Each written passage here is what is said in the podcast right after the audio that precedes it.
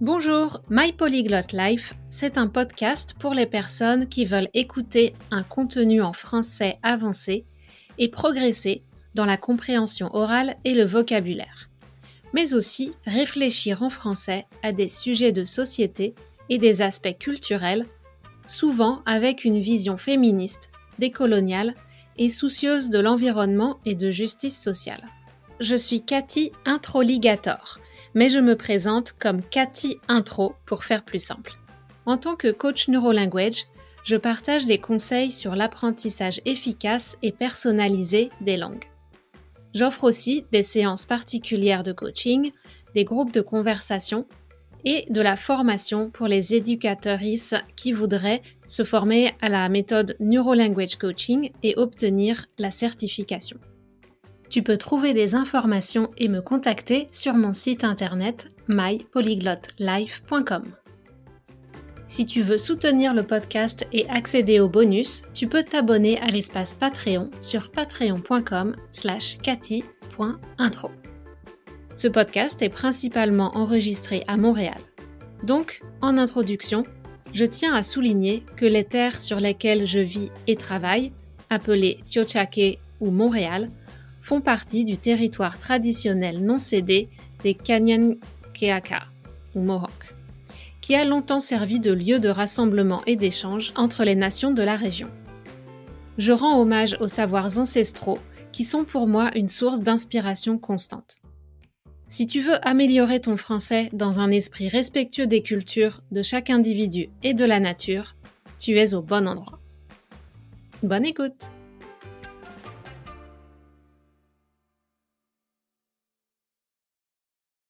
Bonjour tout le monde. Aujourd'hui, je reçois Feriel, qui est coach d'anglais et de français. Elle est aussi neurolanguage coach comme moi, donc on va peut-être parler dans cette interview de, euh, cerveau ou de, choses euh, un peu en dehors du domaine des langues, mais quand même liées à l'apprentissage et à toutes les choses qui sont importantes quand on apprend les langues, sur lesquelles on n'a peut-être pas l'habitude de se concentrer. Alors, avant qu'on commence, est-ce qu'il y a une raison pour laquelle les auditeuristes devraient rester devant cette interview et nous écouter parler pendant une trentaine de minutes. À part le fait qu'on est captivante et qu'on se dit plein de choses super intéressantes. Euh, oui, peut-être pour, pour, euh, pour relativiser l'importance du fait qu'ils parlent déjà la langue qu'ils sont en train d'apprendre très très bien ou plus ou moins bien. Et euh, pourquoi il faut peut-être dédramatiser un petit peu rassurer les gens que ce qu'ils font, c'est déjà super. C'est déjà super d'avoir commencé. Ou si vous êtes dans un pays étranger, d'avoir franchi ce pas, toutes ces étapes pour en arriver là. Euh, vraiment bravo. Et puis la langue, c'est euh, la cerise sur le gâteau. Donc, euh, continuez, pas se décourager, continuez pour réussir à communiquer dans cette langue. Et puis, bah, dans cette interview, vous allez en apprendre un peu plus sur, sur Feriel, son parcours et puis des, conseils sur euh, l'apprentissage des langues. Donc Feriel, comme j'ai dit, est coach euh, de langue, d'anglais et de français. Elle est née en Algérie. Elle a vécu dans plein de pays, l'Angleterre. Donc l'anglais, en fait, était sa première langue euh, écrite, étudiée à l'école. Ensuite, donc sa famille était bilingue, donc elle parlait déjà arabe, français. Elle est allée en Amérique du Nord, en Afrique du Nord, de l'Ouest, donc vraiment un parcours international pour euh, maintenant être euh, installée à Paris et coach de langue. Feriel, je suis super contente de t'accueillir. On s'est rencontrés un peu plus tôt cette année et puis euh, j'avais vraiment envie de faire cette interview, donc merci d'être là. Merci de me recevoir. Et est-ce que tu peux peut-être, si j'ai oublié quelque chose dans ta présentation, de nous dire quelques mots sur toi? Non, c'était pas mal. Donc, je suis Feriel euh, Thémar. Je suis euh, Neurolanguage Coach depuis un quelques années. Et euh, oui, bah, je parle anglais, français. Je crois que je suis une vraie bilingue. Et euh, je parle deux ou trois autres langues euh, parce que, parce que j'aime beaucoup m'amuser à apprendre des langues. Mm. Et du coup, bilingue, est-ce que tu te considères trilingue avec l'arabe ou l'arabe est un peu en dessous? Non, non, non, l'arabe est en dessous. Je suis... Non, non. L'arabe, je le, je le, comprends, mais ce n'est pas, pas une langue dominante du tout. D'accord, c'est la langue de la famille. Euh, c'est la langue de la famille paternelle, des grands-parents. Et quand les grands-parents sont plus là, ben, Voilà, Ça se perd un peu, ouais. ça se perd un peu. Et euh, justement, c'est une des raisons pour lesquelles je t'ai invitée, parce que dans ce podcast, j'ai pas encore euh, parlé de, de, de ce français d'Amérique du Nord ou de la relation entre la langue française, l'Amérique, l'Afrique du Nord, entre le français, donc la langue coloniale, et puis euh, l'Algérie ou la Tunisie ou le Maroc. Euh, de ton côté, comment ça s'est passé, ce, bilinguisme dans la famille? euh? En fait, ma génération à moi, donc j'ai 51 ans, c'était était francophone. À l'école, en tout cas, à la télé, avait qu'une chaîne à l'époque et c'était en français. Avec mes parents, on parlait français. Donc l'arabe, c'était plus la langue de la famille de mon père, qui était un peu plus peut-être traditionnelle, surtout ma grand-mère. Euh, là, on parlait arabe, l'arabe algérien. Mhm. Mais euh, sinon, c'était encore un pays qui était très francophone. Après, euh, en gros, je me suis réveillée un matin et c'était devenu un pays arabophone. C'est-à-dire que le, le pays a basculé dans l'arabe au niveau de, des- de l'université, même, non, même du lycée, du collège et tout, ah, très, très soudainement. Ok. Tu sais à quelle Euh, période à peu près, euh, ouais, t'es c'était réveillée, euh, c'était... dans les débuts des années 80.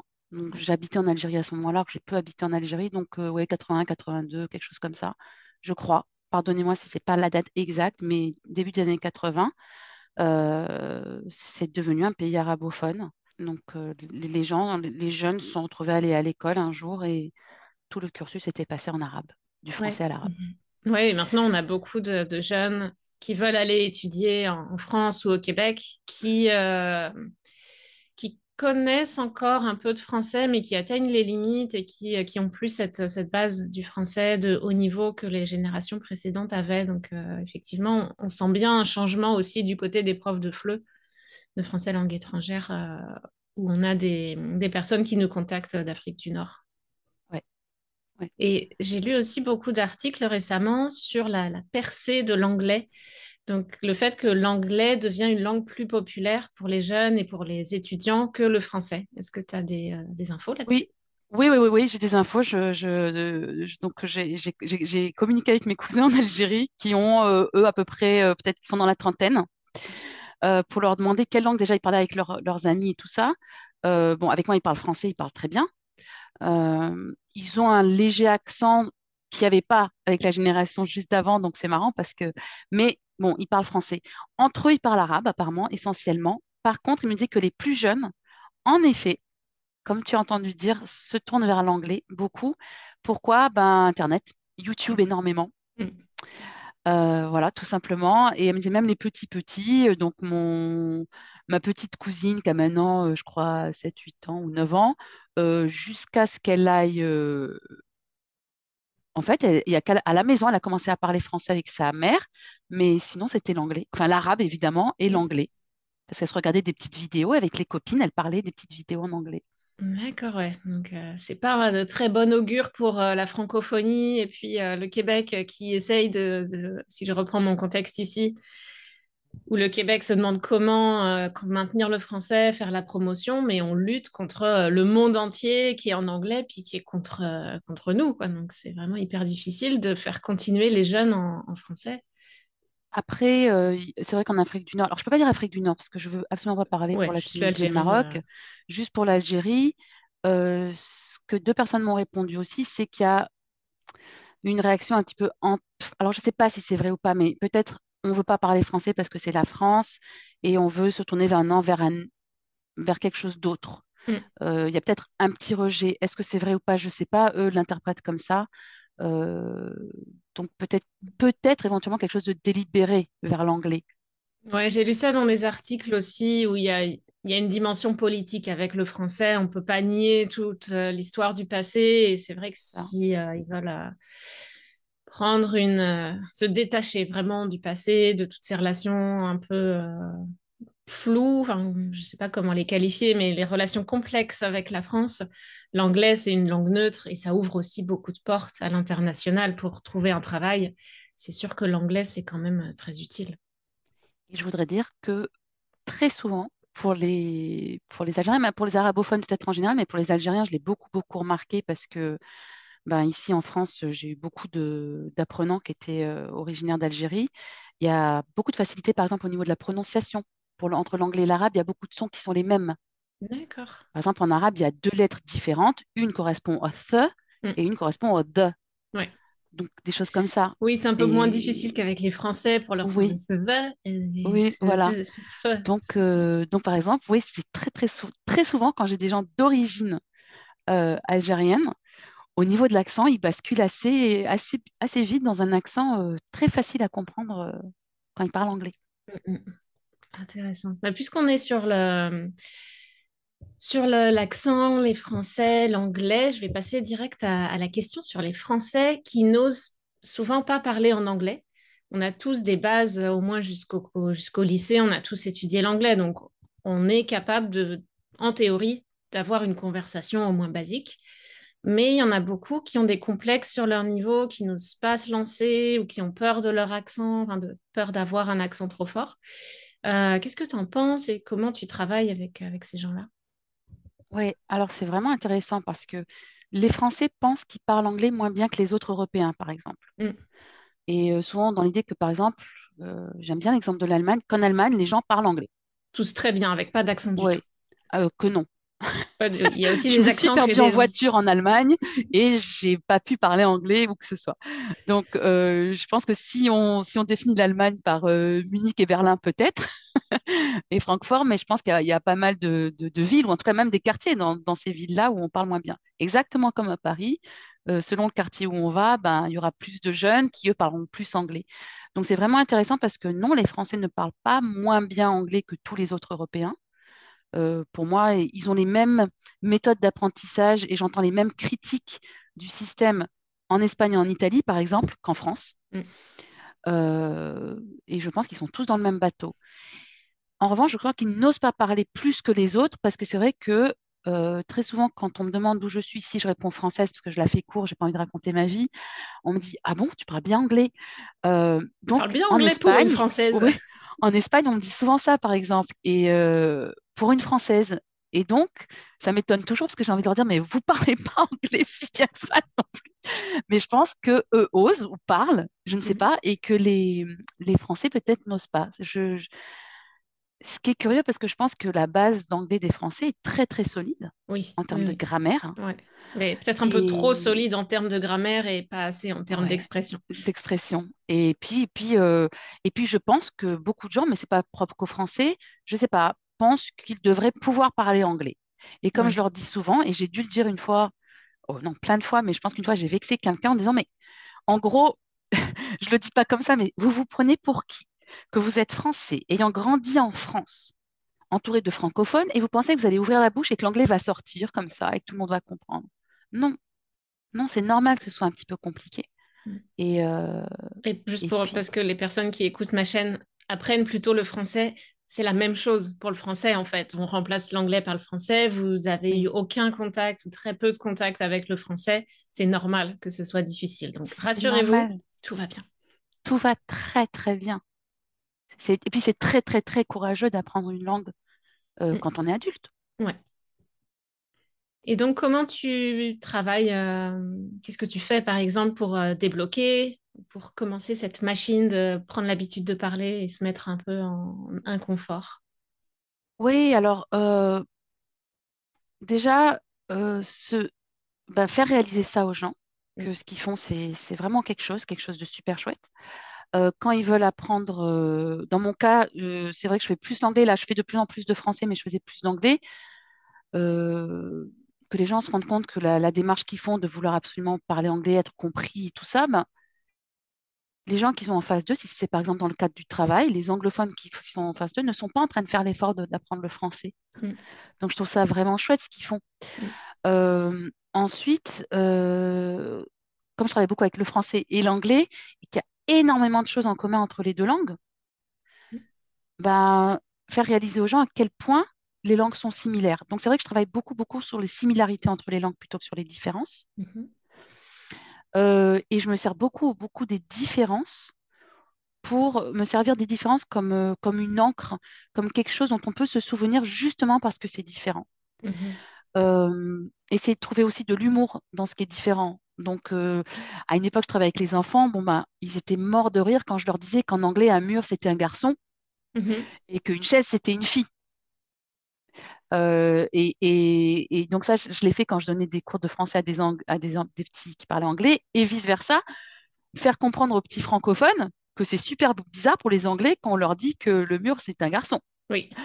Donc euh, voilà, il y a... donc voilà, je, je, je travaille beaucoup sur euh, l'humour, les différences, les similarités, et puis euh, faire comprendre aux gens que leur vie ne dépend pas qu'ils apprennent cette langue. Il faut dédramatiser quelque part. Mhm. Et que oui, évidemment, ça peut être attaché à un travail, à une vie dans un nouveau pays, mais qu'ils y sont déjà. Par exemple, quelqu'un qui, qui, est, euh, qui vient à Montréal et qui doit parler français, il est déjà là. Il est à- il- par exemple, il est à Montréal.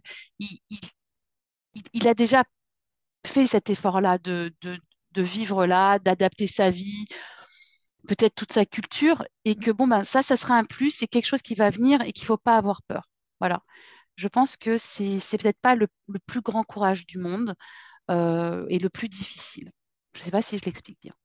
Si je comprends bien, je vais essayer de reformuler, tu me Ouais, diras si c'est ça. Euh, donc, surtout quand on est expatrié, en fait, c'est déjà un grand bouleversement de, de changer sa vie, de s'adapter à une nouvelle culture. Et si tu parles pas français ou anglais comme ça dès le début parfaitement, c'est peut-être pas ta priorité. Ta priorité, ce serait de, de te sentir bien, de t'adapter au contexte. Et puis après, la langue va venir, tu vas être plus, euh, plus serein, donc plus calme et relax pour apprendre cette langue. Et là, ça va se, se débloquer. Est-ce que c'est ça? elle va peut-être venir après, elle vient peut-être en même temps, Mm, mais euh, la langue qui paraît la chose la plus difficile parfois, peut-être que c'est pas le plus difficile, peut-être que le plus difficile, c'est plein d'autres choses que les mm, gens vivent pour même arriver jusque-là. Et ça, c'est le bonus, ça, c'est un plus, mais ça doit pas être la chose qui fait le plus peur. On est quand même humain, on arrive quand même à communiquer, on sourit tous de la même façon, on pleure tous de la même façon, on utilise nos mains de la même façon. Euh, donc, euh, donc voilà, c'est ce stress et cette peur et cette angoisse qui est rattachée à la langue Mhm. que, que j'essaye de, de, de- que j'essaye de rendre la plus petite possible en fait. Ouais. La langue, c'est un outil de communication, mais on a plein d'autres outils. Donc, si celui-là, il est un peu moins bon, on va compenser avec d'autres choses et puis on va réussir à, à établir la communication, à obtenir ce qu'on veut pour euh, bah, euh, atteindre nos objectifs euh, dans notre vie quotidienne. Donc, c'est pas un obstacle insurmontable.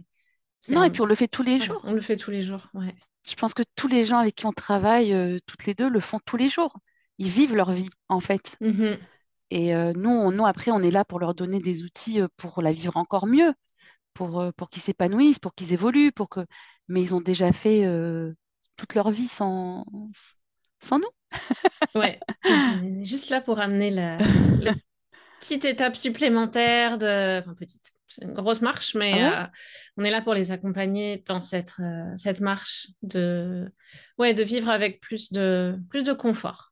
Parce que c'est un confort quand tu peux parler la langue. évidemment, Donc c'est... euh, Mais c'est pas, c'est pas vital, mais c'est... euh, Ça peut devenir vital, mais peut-être se rendre compte qu'on a déjà fait tellement de choses vitales que ça, ça a sa place, mais de ne pas en faire plus que, voilà, une plus grande Ouais. peur que ça n'est. C'est juste une autre chose en plus de tout ce que tu as déjà fait. Et donc, euh, tu les as surmontées, tu es capable de surmonter celle-là aussi. C'est, c'est le Ouais, même plan de, plan d'attaque que, que tout le reste que tu as déjà accompli. C'est pas plus difficile ou, euh, ou moins exactement. difficile. Ça peut être moins difficile, mais euh, très bien. Bah, puisqu'on parle de vivre dans un pays étranger, une, une autre langue, une autre culture, euh, tu as vécu beaucoup en Amérique du Nord. Donc, je crois que tu as fait tes études high school, donc l'équivalent du lycée, et puis peut-être College. college en, aux États-Unis et après à Montréal, c'est ça? Oui, ouais. J'ai fait, euh, bon, j'ai fait mon primaire en Angleterre, puis ensuite euh, mon, les quatre dernières années de secondaire et euh, l'université, mon premier cycle universitaire aux États-Unis. D'accord, et le ensuite mon deuxième deuxième cycle. cycle universitaire au Québec, à. Montréal. Et donc, comment ça s'est passé le- l'arrivée au Québec? Est-ce que tu avais une, une idée de la dur. culture? Ouais, dur. Qu'est-ce qui était dur? Ah, c'était dur d'abord parce qu'il fallait que je réapprenne le français. Enfin, je parlais français à la maison, Mais euh, je lisais des romans en français parce que je lis beaucoup et c'était ma, mon, mon, mon encre à la langue française. Mais quand il a fallu écrire des... Parce que je faisais des études d'économie, quand il a fallu écrire des devoirs d'économie en français, ben, j'écrivais des romans. Et je me rappelle une fois, j'avais été très mal notée et j'avais envoyé à mon père euh, mon devoir parce qu'il est économiste et je voulais avoir son avis, pourquoi j'avais une tellement mauvaise note. Et il a éclaté de rire.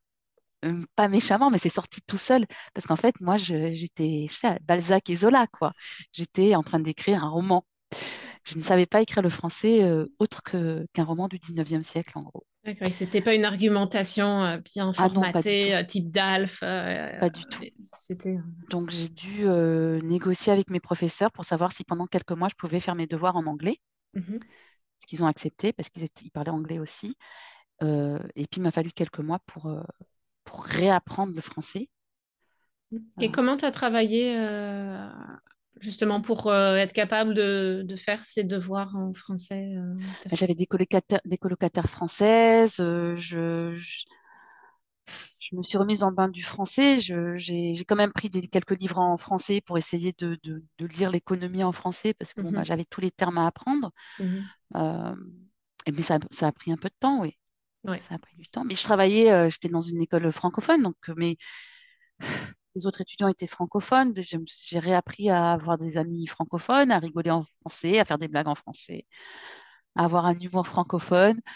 Euh, j'ai dû tout réapprendre, mais ça a dû prendre euh, une bonne année, hein. Ouais. Donc, même en parlant très bien français, pour atteindre ce niveau universitaire qui est un français différent, ça demande une- un travail euh, conscient et une pratique. euh, ouais. donc c'est euh, Et il y avait, il y avait l'accent québécois qui était, en tout cas montréalais. Je ne devrais pas dire montréalais, ouais, il est assez doux, mais quand Il même, il était doux, mais quand on ne le connaît pas du tout, voilà. Ma- Maintenant, je, enfin, quand j'y repense, je me dis, mais qu'est-ce que je comprenais pas? C'était quoi? Mais c'est que mon oreille n'était pas du tout faite. Ouais. Euh, Il n'y avait pas énormément de Français à l'époque non plus, ni de Nord-Africains Mm, à Montréal, beaucoup moins que maintenant. mm. Donc, euh, il n'y avait pas, il y avait vraiment un, oui, avait, je rentrais dans un magasin, c'était pas c'était très rarement quelqu'un qui avait un accent un peu neutre Ouais. parler ou un accent plus français ou plus euh, hum, nord-africain ou quelque chose. C'était vraiment un accent de Montréal ou, ou d'ailleurs au Québec. Et euh, ça a mis j'ai mis un peu de temps aussi à m'y habituer. Oui, puis tout le vocabulaire, le français informel, le vocabulaire du français Ouais. informel euh, est complètement différent. Donc, euh, c'est sûr que ça prend un peu de, un peu d'exposition et puis de, qu'est-ce que tu veux dire là?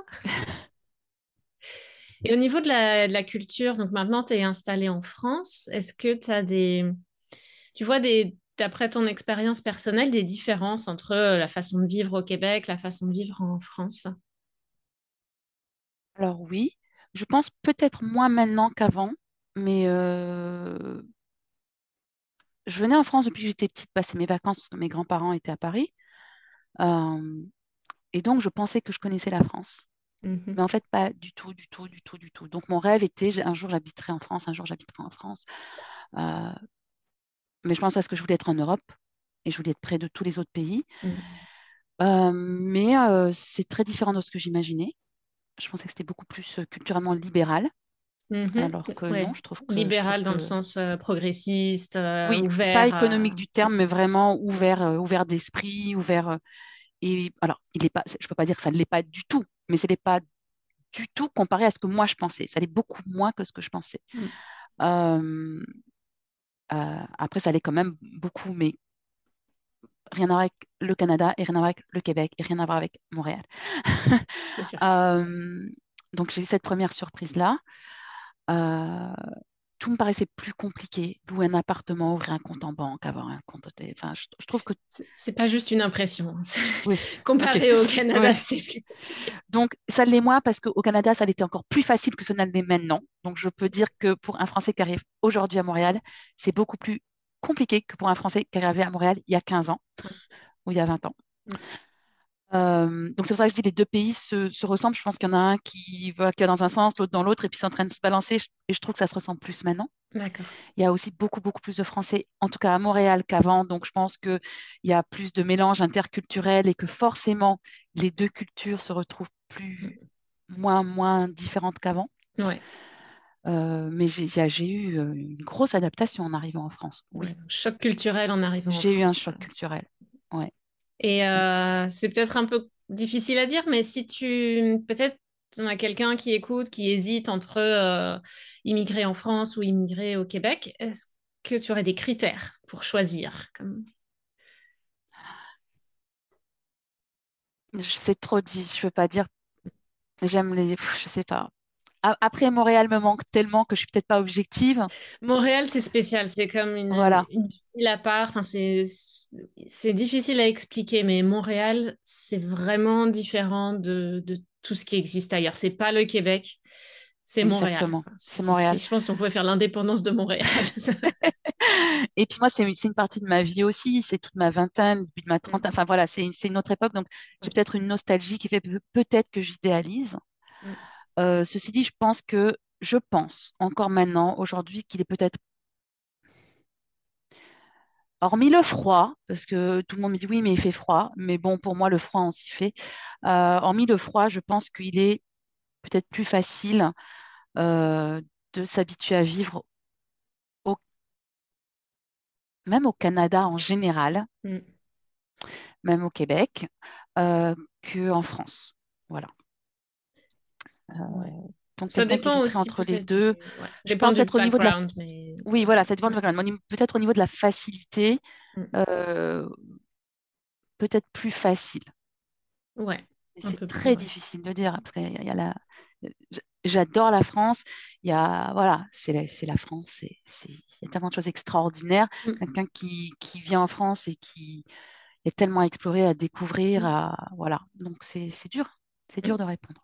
Oui, oui, oui. C'est... Puis c'est chaque personne a ses préférences Oui. personnelles et son vécu d'avant et va vivre l'expérience Idéalement, je idéalement, je ferais deux mois ici, euh, deux mois en France et deux mois au Québec. Deux mois en France, deux mois au Québec. Je serais la personne la plus heureuse du Ouais, ouais. Ouais, moi aussi, je- en fait, j'adore vivre ici. Montréal, c'est ma base, mais, euh, mais j'aime retourner en France et justement profiter de tout ce qui est disponible, le voir comme une touriste, mais sans tous les, sans la mauvaise humeur des Français au quotidien.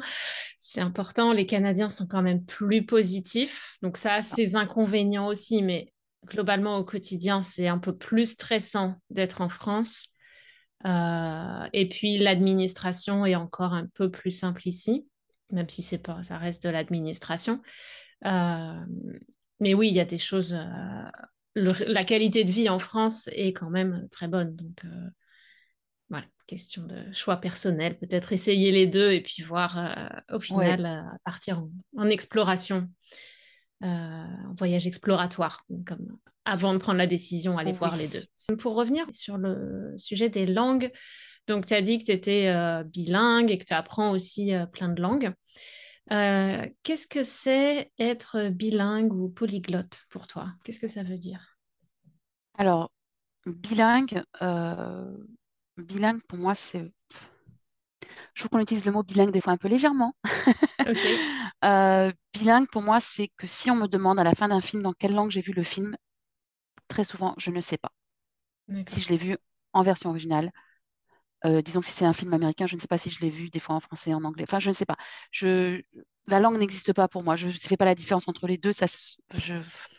Voilà. Euh, on me demande des fois dans quelle langue je rêve. Je ne sais pas trop. Mhm. Honnêtement, je ne sais pas. Euh, pour certaines émotions, je suis, je, c'est l'anglais qui ressort. Pour d'autres émotions, c'est le français qui ressort. Je ne sais pas pourquoi. Et des fois, au milieu de tout ça, il y a l'arabe qui sort, alors que ça fait très très longtemps que je ne suis pas dans un pays qui parle arabe. Euh, donc, euh, donc voilà. Après, bilingue, polyglotte, euh, je ne suis pas sûre de, que je comprenne la, la définition de polyglotte, à vrai dire, parce que j'entends des gens dire qu'ils sont polyglottes et qui parlent 25 langues. J'ai du mal à croire qu'ils parlent 25 langues parfaitement. Non, ouais. Mhm. Il y a, il y a sûrement des surdoués qui, si, mais je pense que c'est très peu. Après, polyglotte, à, à partir de quel moment je suis polyglotte? Moi, je ne peux pas me définir polyglotte. Je parle très bien mes deux langues. Je me débrouille pas mal en arabe, euh, mais pas, pas je- à parler, lire et écrire. euh, je, peux- je- je sais lire, mais, je- bah, mais parler, bon, je me débrouille. Après, j'ai l'espagnol qui est assez fort. mhm. beaucoup plus fort que l'arabe. Euh, et puis à partir de l'espagnol, c'était facile d'apprendre l'italien. Puis je me suis amusée à apprendre le chinois. Là, je, je m'amuse avec le grec. Mais je peux pas dire que je suis polyglotte. Mhm. Après, ce que ça veut dire pour moi, c'est juste l'immense plaisir d'aller dans un pays et de pouvoir connecter avec les gens à un autre niveau. Mm. Il n'y a rien de plus magique. Mm. Euh, et des fois, ça prend pas grand-chose. On n'a pas besoin d'être polyglotte, mais juste quelques mots. C'est, ça crée un lien qui est, qui est juste magique et qu'on n'a pas toujours, qu'on peut avoir même si on ne parle pas la langue, mais euh, ça augmente les chances d'avoir ces moments un peu magiques quand, on, quand on voyage. Mm-hmm. Oui, ça, ça, permet de déclencher ces occasions où on va pouvoir euh, échanger un sourire ou rire de nous aussi parce qu'on massacre la prononciation. Mais ça, ouais, ça fait une belle connexion humaine euh, au travers de la langue. Et puis, au-delà de tout, de tout, ça permet de voir euh, les pays complètement différemment. Je ne sais pas, euh, quand je me suis mise à apprendre le chinois, je vois plus du tout la Chine et les Chinois de la même façon, du tout, du tout. Je ne sais, je sais pas expliquer. Y a... C'est devenu un pays qui me paraît plus beaucoup plus normal, beaucoup moins lointain, beaucoup moins étranger. Après, j'y suis allée entre-temps mm. aussi, euh, parce qu'évidemment, on apprend une langue, du coup, on a envie de découvrir et la culture, et les gens, et là, mm. Et donc, je pensais ça, l'apprentissage des langues. Et, le, polyglottisme, euh, c'est l'ouverture d'esprit, c'est la découverte, c'est le voyage. C'est euh, même si on voyage pas physiquement, hein, le mm. voyage Mmh. parce qu'on regarde euh, voilà, les mmh. recherches qu'on fait sur YouTube. Mmh. Voilà, maintenant, je regarde des fois des, vidéos en chinois euh, et il y a tout un univers qui s'ouvre. Et ça, ça n'a pas de prix, c'est magique. Ouais, donc polyglotte, peu importe euh, peut-être la proficience, mais c'est déjà avoir une porte ouverte sur plein d'autres cultures, plein, plusieurs autres cultures, et donc ouvrir le, champ des perspectives et puis notre notre esprit a d'autres façons de vivre, d'autres cultures, d'autres façons d'être. Donc, euh, donc vive, vive le polyglottisme pour, euh, ou en tout cas l'apprentissage des langues, même si c'est juste à un niveau basique pour échanger quelques mots dans le pays, merci, bonjour, au revoir. C'est une marque de respect aussi pour les personnes euh, à qui on, rend visite chez eux ou, ou, oui, ça nous aide à, comprendre leur vision du, monde, à, comprendre, peut-être pas à comprendre, mais à être informé d'une vision du monde alternative. Pour conclure cette interview, est-ce que tu peux nous, dire euh, où on peut te trouver si les, gens qui regardent veulent prendre euh, des séances de coaching en français ou en anglais Comment ils peuvent te contacter? Alors, ils peuvent me contacter, ils peuvent me trouver sur Instagram à Ferial is a language coach sinon, mon site, English with Feriel. Et puis sur LinkedIn, euh, Feriel Temar. Il y a plein de façons différentes de me contacter. les liens seront sous la vidéo. Euh, vous pourrez trouver Feriel très facilement. Merci beaucoup, Feriel. C'était un plaisir de te, accueillir ici. Euh, je pense qu'il y a plein de choses intéressantes. Merci beaucoup, beaucoup, beaucoup de m'avoir accueilli chez toi. C'était super sympa. Merci. Merci. Ciao, ciao. Voilà, si vous aimez ce podcast, n'oubliez pas de vous abonner et d'en parler autour de vous, et je vous dis à très bientôt sur My Polyglot Life en français.